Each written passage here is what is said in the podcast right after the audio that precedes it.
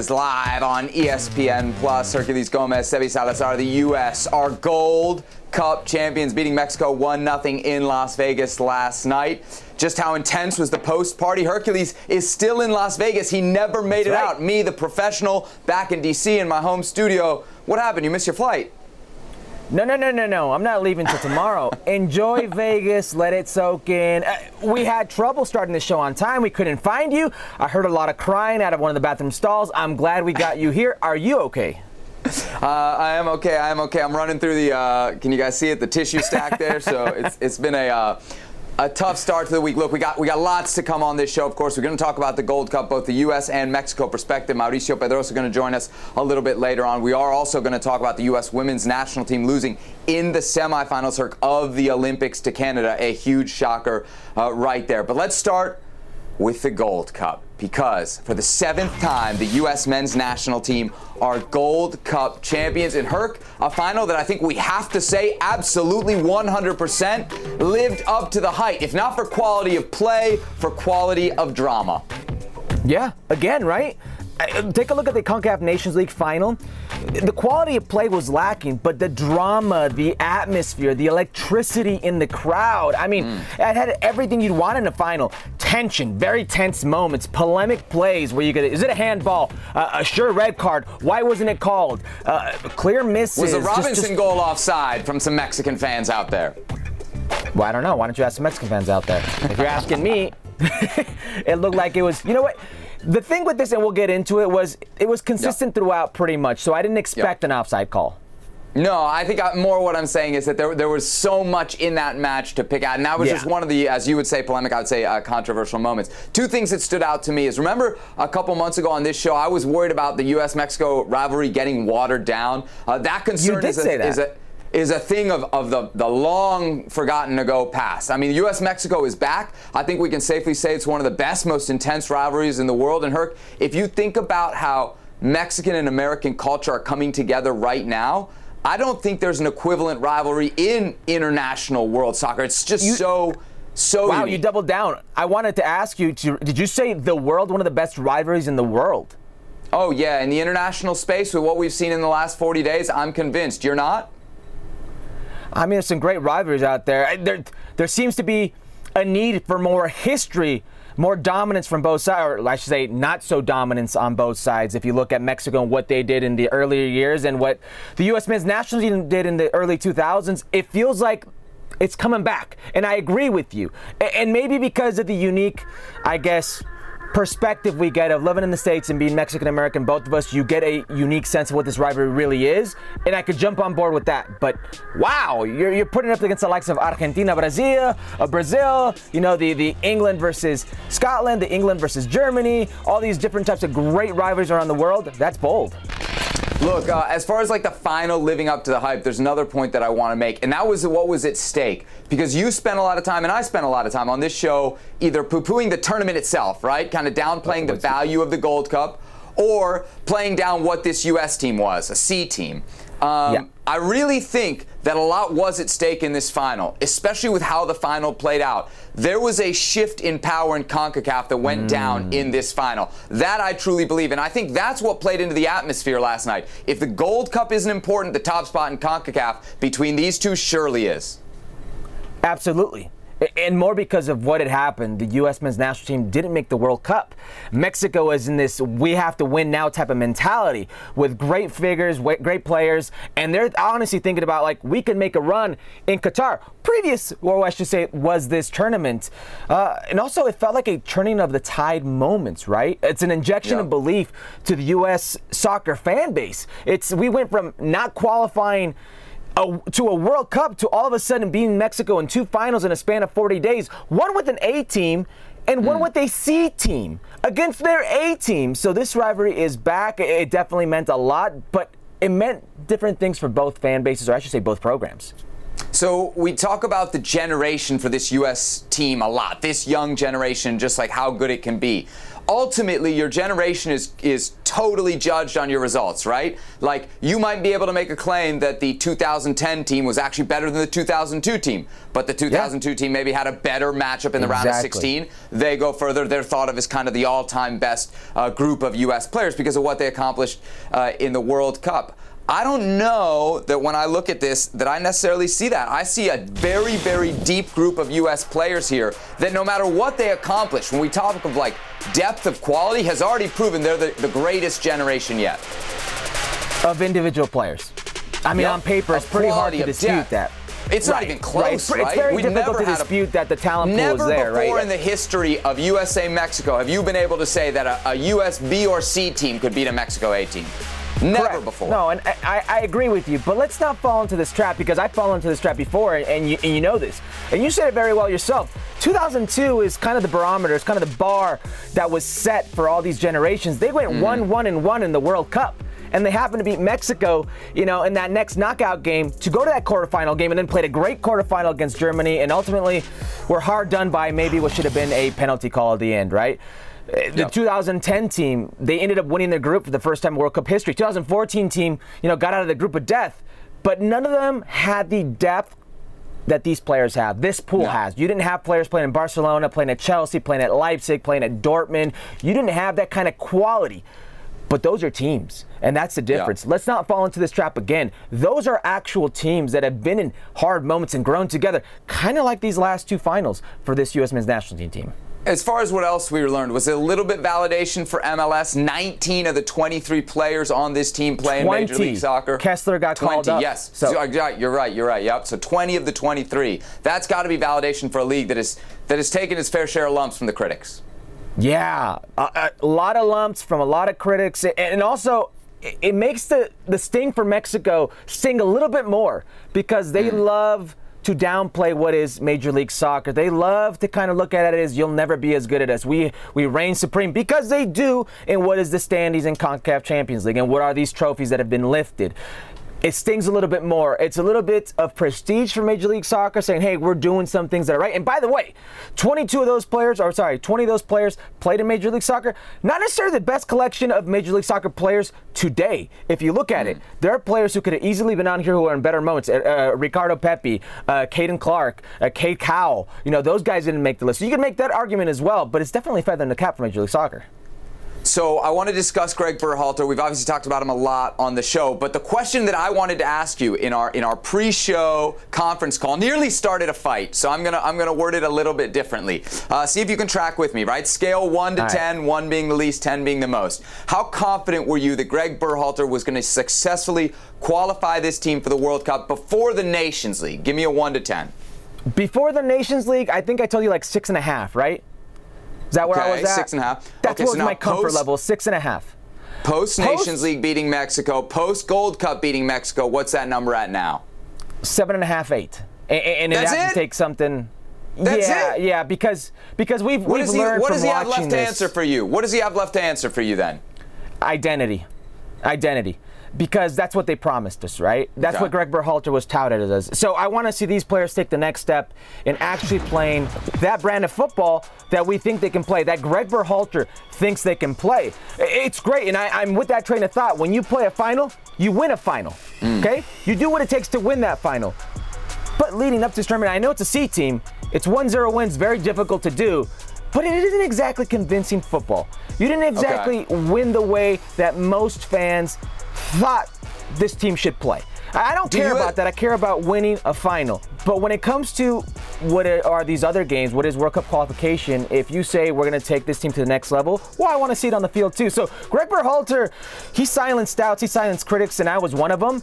But for now, it has to be down to results, right? Especially when you miss the World Cup. But um, like, are U.S. fans in a place where they can honestly ask for forms, maneras, like how you played, or are results just good enough for now? Because what you're saying is is you want to see the next step of the evolution. I got to remind you, like a year ago, this not a year ago, two years ago, this team was losing to Canada for the first time in 34 years with yeah, Greg Berhalter in charge.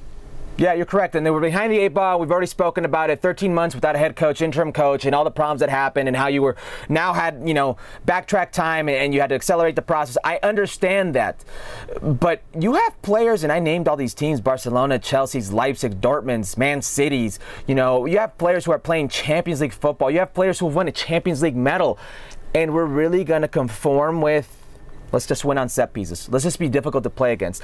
I get a final is to be won. I am with you. But these players, this type of player, mm. it leaves us wanting more. So Greg Berhalter silences critics, and I am one of them. I am 100% on board with that. But it can't just be about that, right? Because if you look at the yep. way they won this tournament, I, I, mean, they got outplayed for long stretches against many teams. Yeah. yeah, if Matt Turner doesn't have the tournament he has, they probably don't make the final. They might not even make the semifinal. Exactly. Like that's how good he was, and that's how up against it uh, the U.S. team was as well. So Greg Berhalter, Herc, no doubt one of the big winners of the Gold Cup. I think Miles Robinson as well, not just because of the, yeah. the game-winning goal in the final, which obviously you know is, is a huge moment for him in a, in a young career, but also because of the position he plays as a center back. That is such a position of need. As we turn our, our heads forward towards World Cup qualifying. Um, is Miles Robinson in the discussion for like a starter? I mean, is, is he an A team starter? Is he in that realm right now? I, maybe he could be in that realm. I'll tell you what he is in the discussion for. It, it's it's a move overseas, which will get him completely into that realm. He's so composed in that position, on the ball, off the ball his maturity, but he's got some recovery speed. He's got physical tools about him as well. I think he's got the tools to make the jump abroad and be a consistent player in what is honestly not that deep of a convincing pool. And then Walker right. Zimmerman, who was right there and fighting for those minutes, now injured. Aaron Long as well, now injured. Chris Richards still trying to get into the mix, who's got a bright future. John Brooks really being the only player who can say, This is my position. Yeah, plus, you know, they what? Might want to play, might want to play at times with three center backs, so an extra spot opens yeah. up there um, for Miles Robinson. Opposite side of the pitch, Gyasi Zardes. Right now, is he your number one, number nine in the pool coming out of this tournament? Despite the fact, and I don't know, maybe you wouldn't agree with this. I thought he wasn't that great in the final for as for as well as he played in the other matches. This is going to sound funny, but I think he was great at what Greg asked him to do.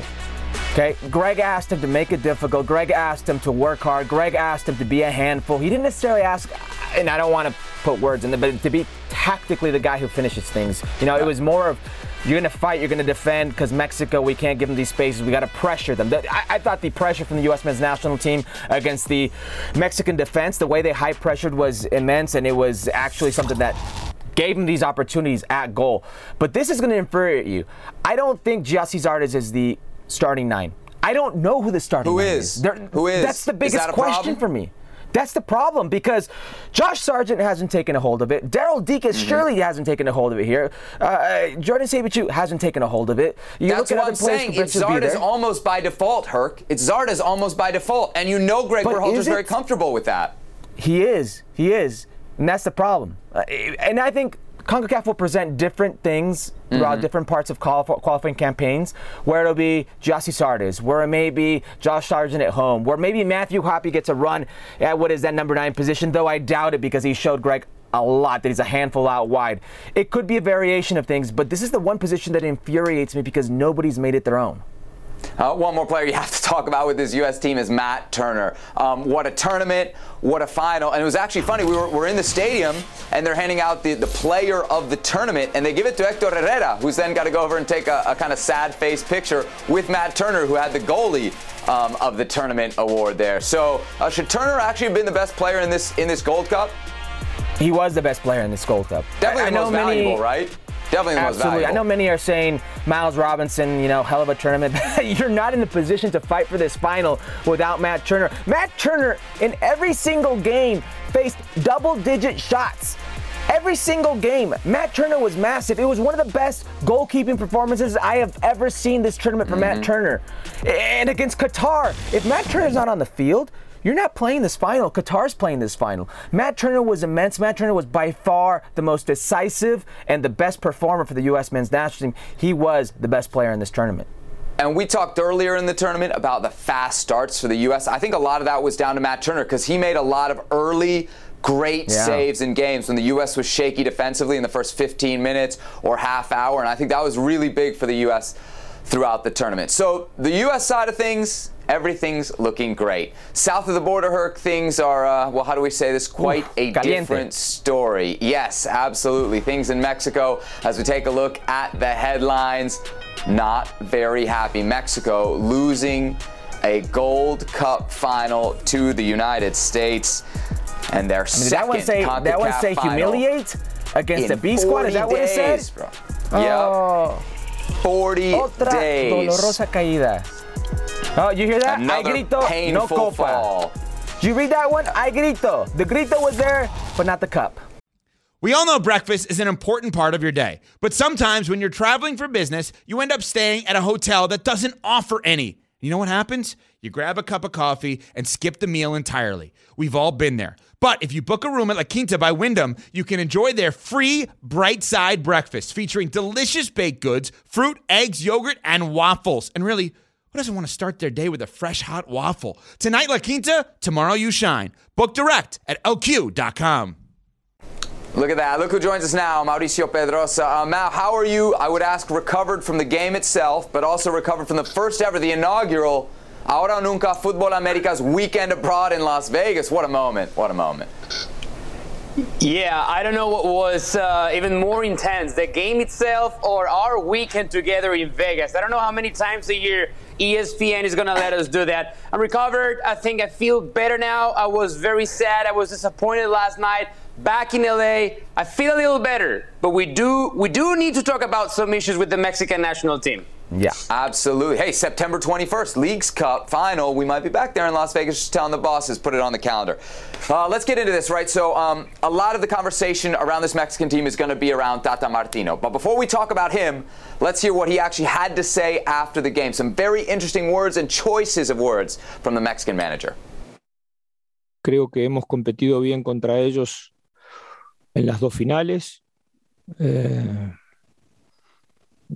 hicimos un desgaste muy grande, tuvimos grandes momentos del partido este, a favor nuestro, eh, con lo cual no debería ser este, eh, ninguna catástrofe para nuestro interior el hecho de haber perdido. Sí creo que son derrotas que duelen, de las cuales tenemos que sacar la, la experiencia necesaria, pero que en definitiva este, buscaremos seguir este, mejorando dentro de una propuesta que estamos llevándola adelante desde hace dos años y medio esta parte.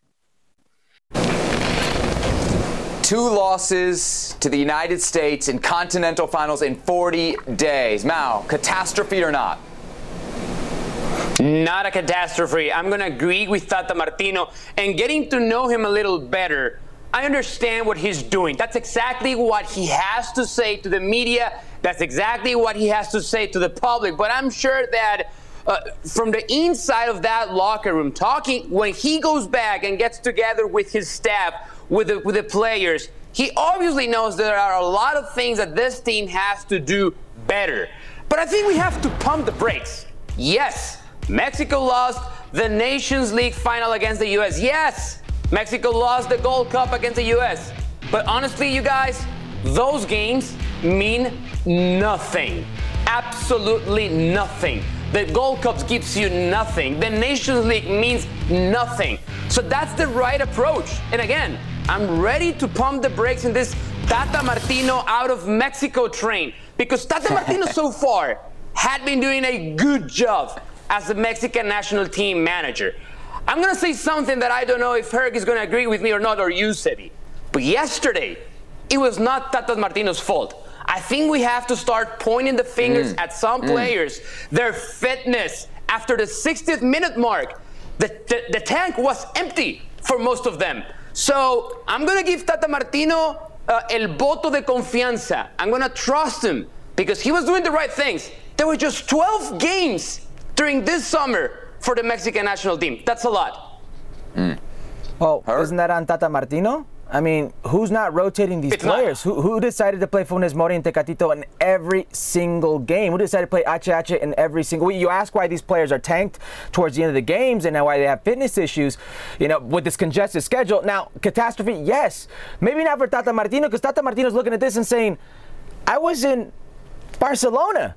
Those are problems. Hey, that's being under the microscope. I was at Paraguay. I was at Argentina and lost two finals to Chile. Those are problems. Being in CONCACAF here? Nah. But hey, he's done a great job before this.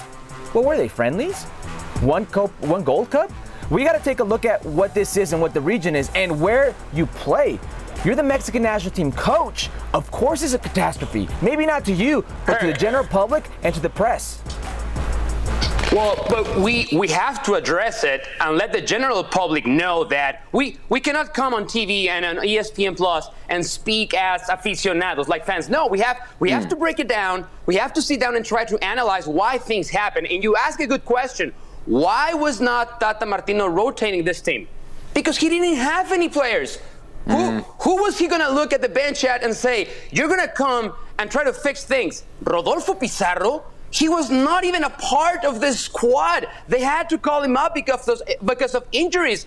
This team had no depth whatsoever because he had to split a, a team for the Gold Cup and a different team for the Olympics. So that's why I understand where he's coming from. And I agree with him. Nothing has been lost. Let's wait for the World Cup qualifiers. Let's hope Chucky Lozano comes back. Let's hope Raul Jimenez comes back. And most likely, it will be a different story. I know we're not supposed to speak as fans, but I mean, come on. Mexico hadn't lost a competitive game to the U.S. since 2013. To lose twice in 40 days. Fine. Now, I understand what you're saying. I, it, it may not be catastrophic from a footballing perspective, but from a fan perspective, it does feel very catastrophic. It feels like the ground underneath the Mexican national team They uh, debuted is Henry shifting right Kessler now. last night.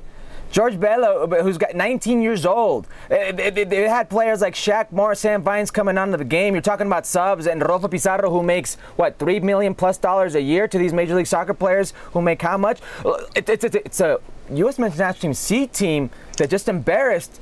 Mexico's A team. I mean, let's not talk about the players who are at the Olympics. who didn't Guillermo Ochoa is it realistically the only player that's in the starting 11. Come on, it was not an embarrassment. It was a close game. It went to extra time, and the U.S. found the goal uh, three minutes before penalty shot. So it was not an embarrassment. Uh, yes, those players, those U.S. players, were playing the game of their life. That was the most important game for many of those players. Hector Herrera has been through so much. Edson Alvarez, it was not the most important game for his career. Not even maybe for Alfredo Talavera, Carlos Salcedo. They were done. They didn't want to play this game. They didn't want to play this tournament. So that's the big difference to me. Again, come World, World Cup qualifier time, these players are going to have a different approach to every single game. That's why I will repeat it. It is not a catastrophe. Yes, the U.S. men's national team won both games. Aplausos. Really good. this means nothing in perspective for the Mexican national team. Okay, enough enough on Tata Martino. Let's talk about another Argentine that has to do with the Mexican national team, Rogelio Funes Mori. Uh, coming into this tournament, it seemed like the perfect opportunity, Mao, for him to grab that number nine, that top striker spot. We can forget about Chicharito. We don't have to rush Raul back. Take your time. Rogelio Funes Mori is going to be the guy. This was the tournament he was supposed to convince against CONCACAF competition. Did he do it? Uh, he played well, and he earned, he earned the spot. He's going to be uh, Did he the earn the number, number one spot? Did he earn the number one spot? Are you convencido that he's the No, number, number nine one- for the short-term future of Mexico? Number one spot is for Raul Jimenez, and, No, and but- fortunately, thank God, he's doing well. He's playing. well, He's getting more minutes. He already scored, and maybe I believe he's going to get on Raul up Jimenez for, the, Cup qualifiers in the fall? No, that's you, you can't count on Raul he will Jimenez be for the called fall. up. But I'll answer your question. I'll answer your question. If he's not, if he's not ready, then Rogelio Funes Mori earned his spot. He will play. Wow. He scored four goals. Four goals. He played almost 600 minutes. He gave two assists. And truth be told, he was one of the best players all uh, d- during the Gold Cup tournament.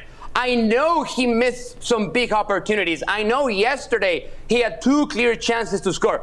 Those things happen. And I will ask another question. if it's not Rogelio Funes Mori and Javier Hernandez is clearly out of the picture, mm-hmm, then who is mm-hmm. it then?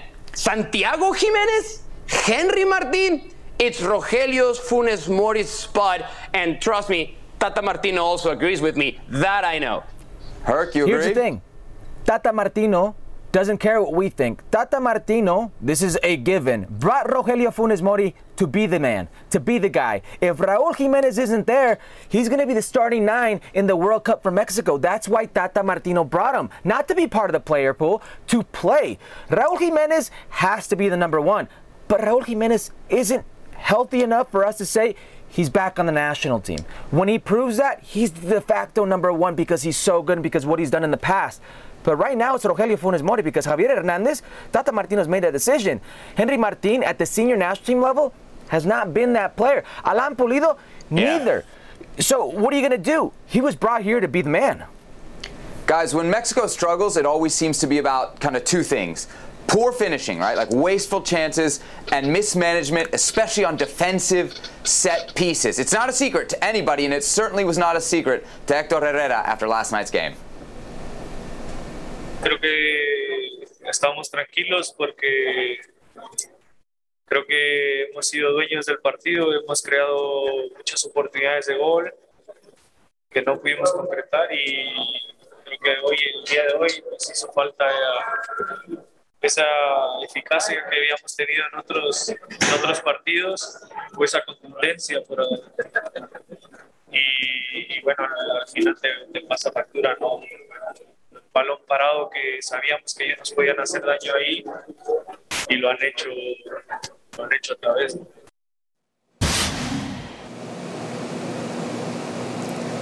All four U.S. goals off set pieces. When is this going to get figured out? Okay, so let me give you a couple of stats. During this 12 game streak for Mexico in the summer, they conceded a total of six goals, two of them were coming off set pieces. So it's mm. not that it's a big issue. And, and I understand I've been It's a big issue against the United States. It's a big issue against your biggest rival now. I, I understand. So here's my next point. I cannot downplay how poor center back play was for Mexico in this past 12 games. And Tata Martino, I know he's very worried because the, the, the pair that he likes, Hector Moreno and Carlos Salcedo, both are playing at a very, very poor level. Uh, center back number three, Nestor Araujo. He can give you a good game, he can give you a very bad game. But yes, it is an issue. And the most surprising thing, and I know Herc also agrees with this, this was not a problem under Juan Carlos Osorio. There you go. Under Juan Carlos Osorio, set pieces used to be something that uh, they it, it got fixed. It was not a problem. Now, I don't think it's the biggest problem. There are other problems at set pieces. Again, conceding six goals, only two coming off set pieces. Against the U.S., something has to be done. Because, yes, against this team, it is a problem. Yeah, Herc, well, it's really the deciding factor between the two teams if we look at these games. It has been. It has been in the Nations League. All the goals were off set pieces, and you know the penalty kick, uh, Christian Pulisic, and then three other set piece goals, header goals. So you would have to say that's an issue. But Mao's right. This wasn't an issue with Juan Carlos Osorio. And here's breaking news: same players with Juan Carlos Osorio that Tata Martino now has, and it's an little issue. Younger, little younger. It's the same players essentially, and you could say center back pairings or whatnot. But when it's a set piece, it doesn't matter if you're a center back, if you're a midfielder, if you're a forward. It's concentration. It's determination. It's the willingness to know the commitment that this guy's not getting ahead of me. I'm going to win the position here, and we're not getting scored on on a set piece. It's that easy. But it always happens to Mexico. What used to be a strength under Juan Carlos Osorio, all of a sudden, an Achilles heel with Tata Martino. Okay, Mao, before we let you go, uh, one more thing on the manager, Tata Martino, because you're, you're talking to all of your colleagues down at ESPN Deportes all the time. You see everything that's on Herc's timeline that he's telling me, uh, how everybody wants Tata Martino out. I, I, know you think that he should stay. Do you think that he will yeah. stay? Do you think the Federation will hold firm here yes. and keep him as the manager despite the pressure? He's not compromising the business yet, which is qualifying for the World Cup. He will stay put. I do ask the question does Tata Martino want to continue? that is the question that I want to bring up to the table. That's for a different day. That's for a different conversation. But as, as far as the federation is concerned, Tata Martino is the manager for the future. Wow. Well, Could you imagine the breaking news Futbol Americas if he walks away from the job? What are you going to say, Herc? no, I agree with Mao about would he want to continue because Tata Martino's sitting here and going like, man, I didn't have to deal with this stuff at Barcelona at this level. I'd have to deal with it in Argentina. Like, exactly. I got to deal with it at a CONCACAF level and get all this. No, no. But uh, you said something very interesting. Compromise the business. You saw what happened mm. in Chepo de la Torre in that 2014 World Cup campaign. You got to yep. settle down. If they start off a bad way, I'm telling you, he's gone. All right, fair enough. Hercules Gomez, Mauricio Pedroza. Mao, thanks so much for the time. We'll see you this week on Ahora Nunca. Adios, amigos.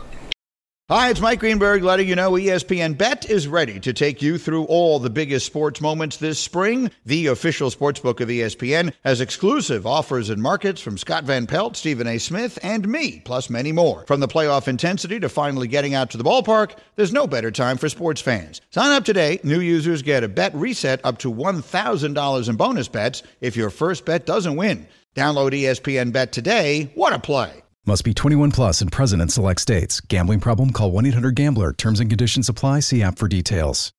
Well, Mondays are never fun. They're less fun when the U.S. lose in the Olympic semifinals against Canada. Ali Krieger joining us now on Futbol Americas. Ali, let's get right to it because we got a lot to talk to you about on this game, but it comes down to a penalty uh, in the 74th minute. Just give me your straight up reaction. Was it a foul? Was it a penalty on Tierna Davidson?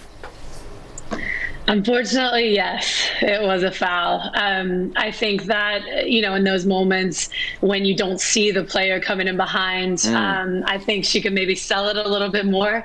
Um, and and uh, maybe we could have gotten a foul called for us. But um, yeah, I mean that was that was a clear foul for me, unfortunately. And um, yes, it was kind of right on the line uh, inside the box or outside the box. But um, you know, with VAR now and implementing, you know, the the extra eyes to see, I think they got it right. Herc, pen for you. Absolutely, stone cold penalty. I'm asking myself what happened on this play because it starts off at the other end of the field with the with the Canadian goalkeeper. Long play gets flicked on. Rose has, I don't know, a 10 yard disadvantage over Tierna Davidson. And Tierna Davidson, I don't think she knows that she's on her blind side or she thinks she can get there. She's too much confidence going on. Comes out of nowhere. She's trying to clear the ball last second. Last ditch effort. Connects with the player. It's a stone cold penalty. All right, I thought maybe, maybe Rose might have initiated contact, but maybe I was uh, watching that through my red, white, and blue glasses this morning. Uh, so we'll, we'll leave that discussion for another day. Ali, I'm trying to figure out, like, so how do we explain how a team that's number one in the world, so good, um, had such a poor performance, not just on the day, but also in the tournament? Let's talk specifically about this game and the injury to Alyssa Naeher.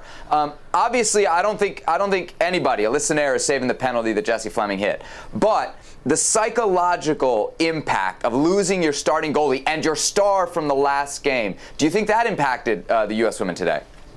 Yes, absolutely. I think first and foremost, I, you know, I care for Alyssa so much and think she's been such an amazing player this tournament and uh, one of the ones that has actually stepped up for the U.S. to make things happen and be an impact player. So, of course, it was devastating for her to go off and for her to save three or four penalty kicks um, this tournament and then have to go off in such a crucial and um, clinical game for the U.S. was was definitely, I'm sure, um, you know, really upsetting for the players. You see one of you know the solid um, impact players in the back five go down, and, and your goalkeeper and one of your leaders. It's definitely it hits it hit hard. I'm sure for a lot of the players to see that.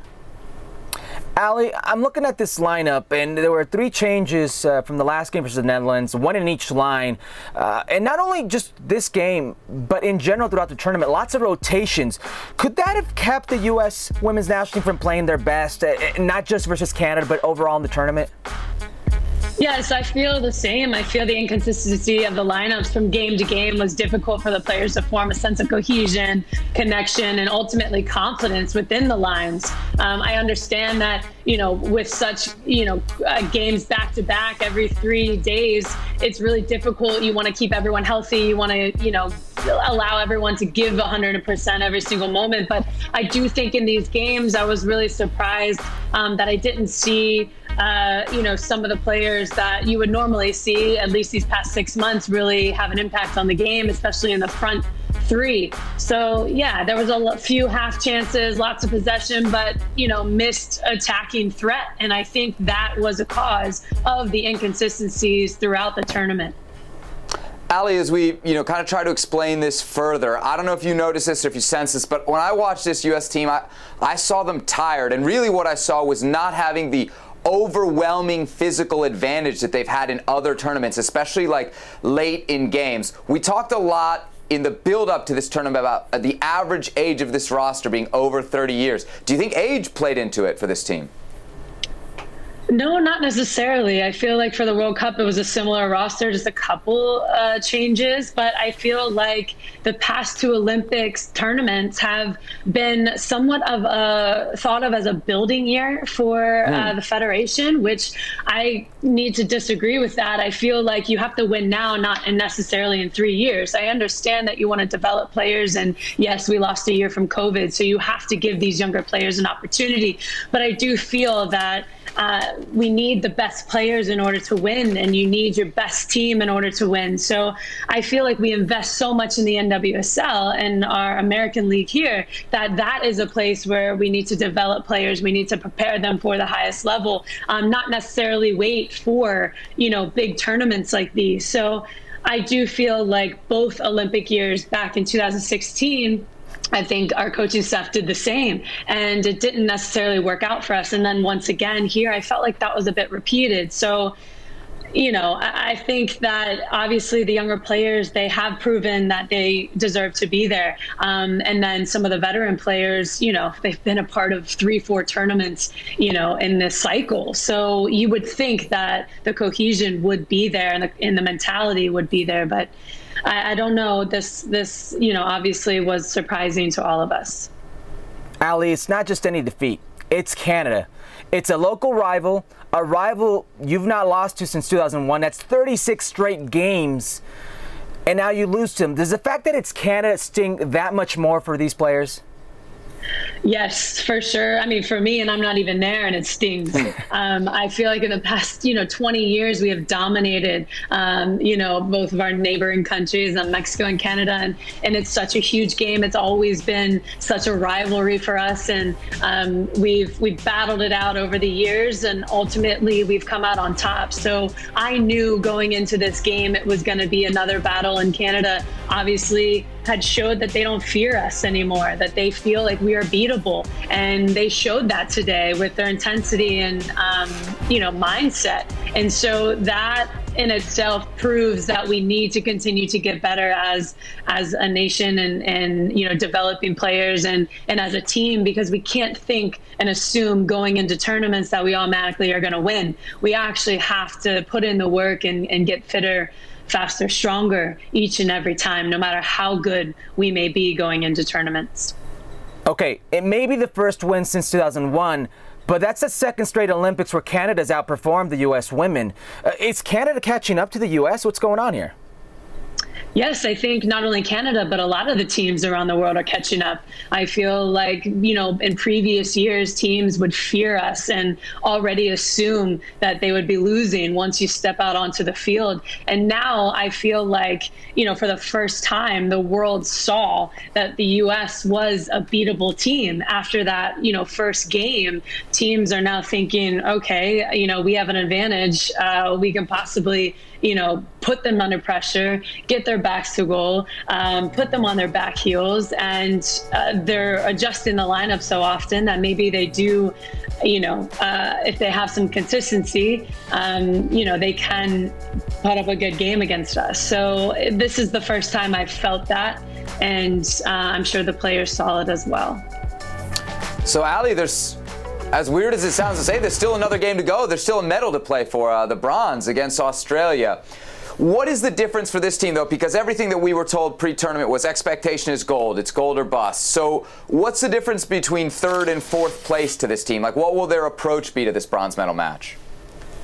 Yes, I mean we play to win always. We play to win every transitional moment, every pass, every uh, interception, every game, every training. You play to win. Five v five through eleven v eleven. We're out there um, busting our butts and and you know rolling our sleeves up. And I feel like this is the game to win. You want to go home with a medal, and I understand that it's bronze. It's obviously you know disappointing and and not what the U.S. wanted to leave uh, and bring home. But this is another match, and this is an important match, and we have to win. So I, I, I understand that you know it's really tough to kind of move on from this game because we assumed we were you know hoping to be in that final, um, going for gold and, and and bringing that home. But now the focus is winning against Australia, and they obviously um, had a great game against us. So.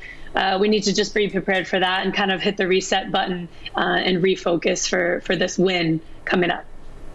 All right, Ali, let's get to the fun stuff. I know you're a diehard viewer of Futbol America, so you know the segment Run It Back. We usually bring you highlights from wherever it may be. but today's Run It Back, you're going to want to stick around for. Maybe help us walk, walk us through it. Because this is you at your playmaking best this weekend for Orlando Get against it, Louisville. Herc, watch this. Watch her step in. There's like six touches before a beautiful pass to Sydney Leroux. This is Washington Post All Met Player of the Year material, Ali.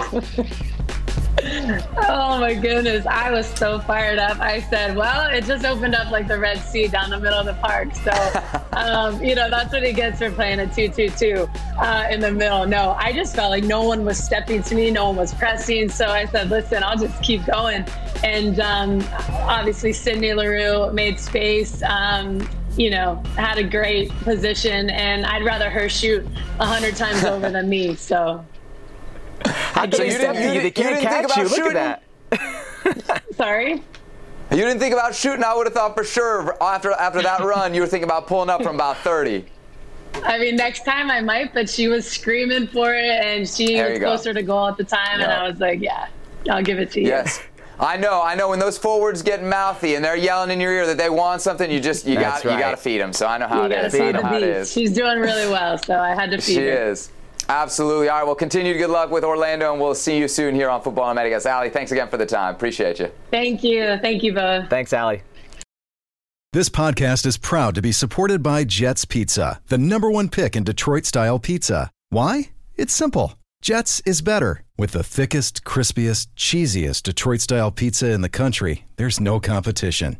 Right now, get $5 off any eight corner pizza with code 8SAVE. That's the number eight, S A V E. Go to jetspizza.com to learn more and find a location near you. Again, try Jet's signature eight corner pizza and get $5 off with code 8SAVE. That's the number eight, S A V E. Jet's Pizza. Better because it has to be. All right, that's going to do it for this edition of Futbol Americas Herca. Great as always to be with you. Look at you. You got swag, you got cups, you got everything. We're You back left your on wallet Thursday. in Vegas. You left your wallet with your dignity, and you took your L. You took your L as well. No, no, we'll be back on Thursday. Uh, Mexico against Brazil in the semifinals, previewing the U.S. women and everything else um, as well. We'll see you on the next edition of Futbol Americas here on ESPN Plus.